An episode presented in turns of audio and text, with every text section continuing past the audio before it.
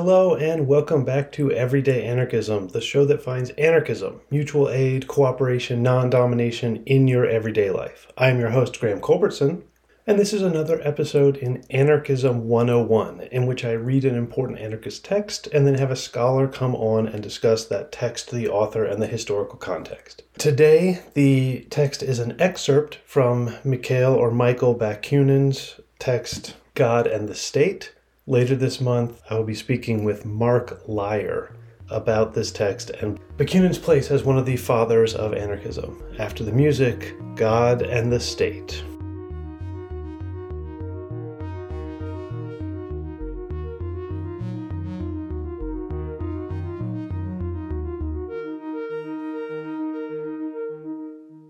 What is authority? Is it the inevitable power of the natural laws which manifest themselves in the necessary concatenation and succession of phenomena in the physical and social worlds? Indeed, against these laws, revolt is not only forbidden, it is even impossible. We may misunderstand them or not know them at all, but we cannot disobey them because they constitute the basis and fundamental conditions of our existence. They envelop us, penetrate us, regulate all our movements, thoughts, and acts. Even when we believe that we disobey them, we only show their omnipotence. We are absolutely the slaves of these laws. But in such slavery, there is no humiliation. Or rather, it is not slavery at all. For slavery supposes an external master, a legislator outside of him whom he commands, while these laws are not outside of us. They are inherent in us. They constitute our being, our whole being, physically, intellectually, and morally. We live, we breathe, we act, we think, we wish only through these laws. Without them, we are nothing. We are not. Whence then could we derive the power and the wish to rebel against them? In his relation to natural laws, but one liberty is possible to man that of recognizing and applying them on an ever extending scale in conformity with the object of collective and individual emancipation or humanization which he pursues. These laws, once recognized, exercise an authority which is never disputed by the mass of men. One must, for instance, be at bottom either a fool or a theologian or at least a metaphysician, jurist, or bourgeois economist, to rebel against the law by which twice two make four. One must have faith to imagine that fire will not burn nor water drown, except indeed recourse be had to some subterfuge founded in its turn on some other natural law. But these revolts, or rather these attempts at or foolish fancies of an impossible revolt, are decidedly the exception. For in general, it may be said that the mass of men in their daily lives acknowledge the government of common sense, that is, of the sum of the natural laws generally recognized in an almost absolute fashion. The great misfortune is that a large number of natural laws, already established as such by science, remain unknown to the masses, thanks to the watchfulness of these tutelary governments that exist, as we know, only for the good of the people. There is another difficulty, namely that the major portion of the natural laws connected with the development of human society, which are quite as necessary, invariable, fatal as the laws that govern the physical world, have not been duly established and recognized by science itself. Once they shall have been recognized by science, and then from science, by means of an extensive system of popular education and instruction, shall have passed into the consciousness of all, the question of liberty will be entirely solved. The most stubborn authorities must admit that then there will be no need either of political organization or direction or legislation.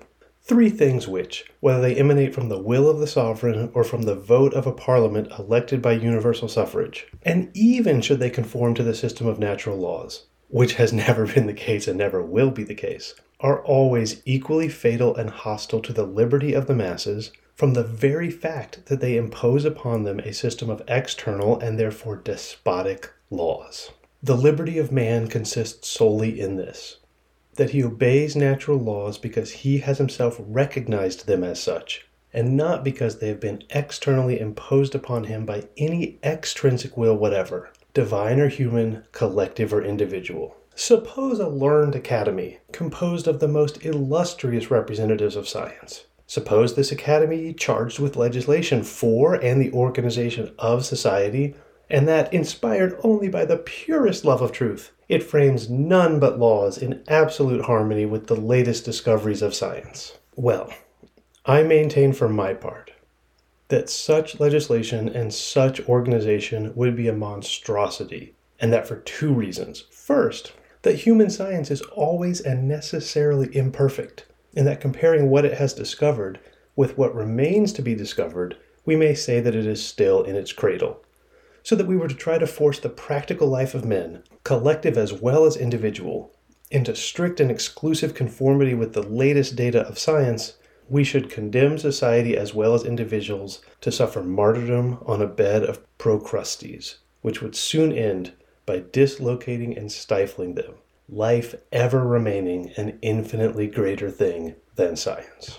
The second reason is this a society which should obey legislation emanating from a scientific academy, not because it understood itself the rational character of this legislation, in which case the existence of the academy would become useless, but because this legislation, emanating from the academy, was imposed in the name of a science which it venerated without comprehending. Such a society would be a society not of men, but of brutes. It would be a second edition of those missions in Paraguay which submitted so long to the government of the Jesuits. It would surely and rapidly descend to the lowest stage of idiocy. But there is still a third reason which would render such a government impossible namely that a scientific academy invested with a sovereignty, so to speak, absolute, even if it were composed of the most illustrious men, would infallibly and soon end in its own moral and intellectual corruption. Even today, with the few privileges allowed them, such is the history of all academies. The greatest scientific genius, from the moment that he becomes an academician,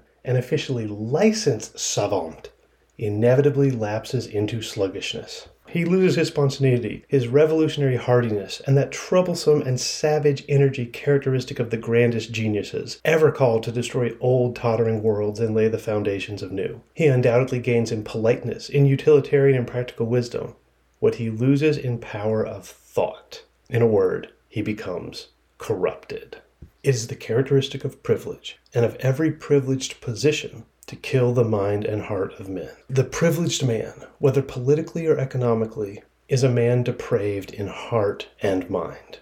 That is a social law which admits of no exception and is as applicable to entire nations as to classes, corporations, and individuals. It is the law of equality, the supreme condition of liberty and humanity. The principal object of this treatise is precisely to demonstrate this truth in all the manifestations of human life. A scientific body to which had been confided the government of society would soon end by devoting itself no longer to science at all, but to quite another affair. And that affair as in the case of all established powers, would be its own eternal perpetuation by rendering the society confided to its care ever more stupid and consequently more in need of its government and direction. But that which is true of scientific academies is also true of all constituent and legislative assemblies, even those chosen by universal suffrage. In the latter case, they may renew their composition, it is true, but this does not prevent the formation in a few years' time of a body of politicians, privileged in fact, though not in law, who, devoting themselves exclusively to the direction of the public affairs of a country, finally form a sort of political aristocracy or oligarchy. Witness the United States of America and Switzerland. Consequently, no external legislation and no authority, one for that matter being inseparable from the other, and both tending to the servitude of society and the degradation of the legislators themselves. Does it follow that I reject all authority? Far from me such a thought. In the matter of boots, I refer to the authority of the bootmaker. Concerning houses, canals, or railroads, I consult that of the architect or engineer. For such or such special knowledge, I apply to such or such a savant but I allow neither the bootmaker, nor the architect, nor the savant to impose his authority upon me. I listen to them freely and with all the respect merited by their intelligence, their character, their knowledge, reserving always my incontestable right of criticism and censure. I do not content myself with consulting a single authority in any special branch. I consult several. I compare their opinions and choose that which seems to me the soundest. But I recognize no infallible authority even in special questions. Consequently, Whatever respect I may have for the honesty and the sincerity of such or such an individual, I have no absolute faith in any person. Such a faith would be fatal to my reason, to my liberty, and even to the success of my undertakings. It would immediately transform me into a stupid slave, an instrument of the will and interests of others. If I bow before the authority of the specialists and avow my readiness to follow, to a certain extent and as long as may seem to me necessary, their indications and even their directions, it is because their authority is imposed upon me by no one, neither by men nor by God. Otherwise, I would repel them with horror and bid the devil take their counsels, their directions, and their services, certain that they would make me pay by the loss of my liberty and self respect for such scraps of truth, wrapped in a multitude of lies, as they might give me. I bow before the authority of special men because it is imposed upon me by my own reason. I am conscious of my inability to grasp, in all its details and positive developments, any very large portion of human knowledge. The greatest intelligence would not be equal to a comprehension of the whole. Thence results, for science as well as industry, the necessity of the division and association of labor. I receive and I give. Such is human life. Each directs and is directed in his turn. Therefore, there is no fixed and constant authority, but a continual exchange of mutual, temporary, and above all, voluntary authority and subordination. This same reason forbids me, then, to recognize a fixed, constant, and universal authority, because there is no universal man, no man capable of grasping in that wealth of detail, without which the application of science to life is impossible, all the sciences, all the branches of social life. And if such universality could ever be realized in a single man, and if he wished to take advantage thereof to impose his authority upon us, it would be necessary to drive this man out of society, because his authority would inevitably reduce all the others to slavery and imbecility. I do not think that society ought to maltreat men of genius, as it has done hitherto, but neither do I think it should indulge them too far still less accord them any privileges or exclusive rights whatsoever, and that for three reasons. First, because it would often mistake a charlatan for a man of genius. Second, because through such a system of privileges, it might transform into a charlatan even a real man of genius, demoralize him, and degrade him. And finally, because it would establish a master over itself. To sum up, we recognize then the absolute authority of science because the sole object of science is the mental reproduction, as well considered and systematic as possible, of the natural laws inherent in the material, intellectual, and moral life of both the physical and the social worlds. These two worlds constituting, in fact, but one and the same natural world. Outside of this only legitimate authority, legitimate because rational and in harmony with human liberty, we declare all other authorities false, arbitrary, and fatal. We recognize the absolute authority of science, but we reject the infallibility and universality of the savant. In our church, if I may be permitted to use for a moment an expression which I so detest, church and state are my two bêtes noires. In our church, as in the Protestant church, we have a chief, an invisible Christ, science. And like the Protestants, more logical even than the Protestants, we will suffer neither pope, nor council, nor conclaves of infallible cardinals, nor bishops, nor even priests. Our Christ differs from the Protestant and Christian Christ in this that the latter is a personal being, ours impersonal. The Christian Christ, already completed in an eternal past, presents himself as a perfect being, while the completion and perfection of our Christ, science, are ever in the future, which is equivalent to saying that they will never be realized.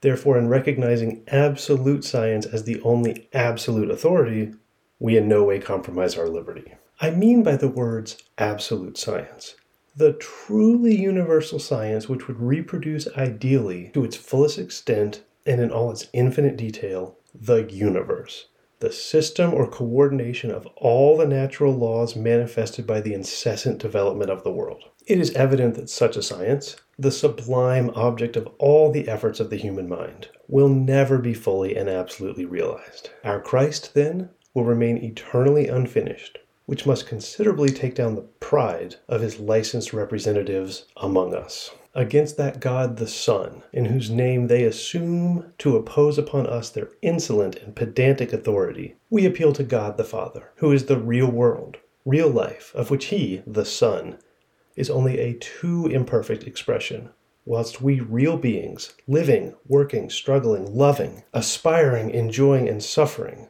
are its immediate representatives. But while rejecting the absolute, universal, and infallible authority of men of science, we willingly bow before the respectable, although relative, quite temporary, and very restricted authority of the representatives of special sciences, asking nothing better than to consult them by turns, and very grateful for such precious information as they may extend to us on condition of their willingness to receive from us on occasions when and concerning matters about which we are more learned than they. In general, we ask nothing better than to see men endowed with great knowledge, great experience, great minds, and above all, great hearts exercise over us a natural and legitimate influence, freely accepted and never imposed in the name of any official authority whatsoever celestial or terrestrial. We accept all natural authorities and all influences of fact, but none of right. For every authority or every influence of right, officially imposed as such, becoming directly an oppression and a falsehood, would inevitably impose upon us, as I believe I have sufficiently shown, slavery and absurdity. In a word, we reject all legislation, all authority, and all privileged, licensed, official, and legal influence, even though arising from universal suffrage. Convinced that it can turn only to the advantage of a dominant minority of exploiters against the interests of the immense majority in subjection to them. This is the sense in which we are really anarchists. Okay, that was an excerpt from Mikhail Bakunin's God and the State from Anarchism 101 for Everyday Anarchism. Remember, I'll be having a discussion later this month or just further down the feed with Mark Leier about this text and Bakunin's life and thoughts. Remember also that I need your help financially if possible. You can go to everydayanarchism.com and make a donation. You can also sign up for my newsletter. And if you're unable to give, Leaving a review on Apple Podcasts or Spotify, or just telling a friend is another way to help the show. For now, all that's left to say is that the music, which you're about to hear, is by David Hill.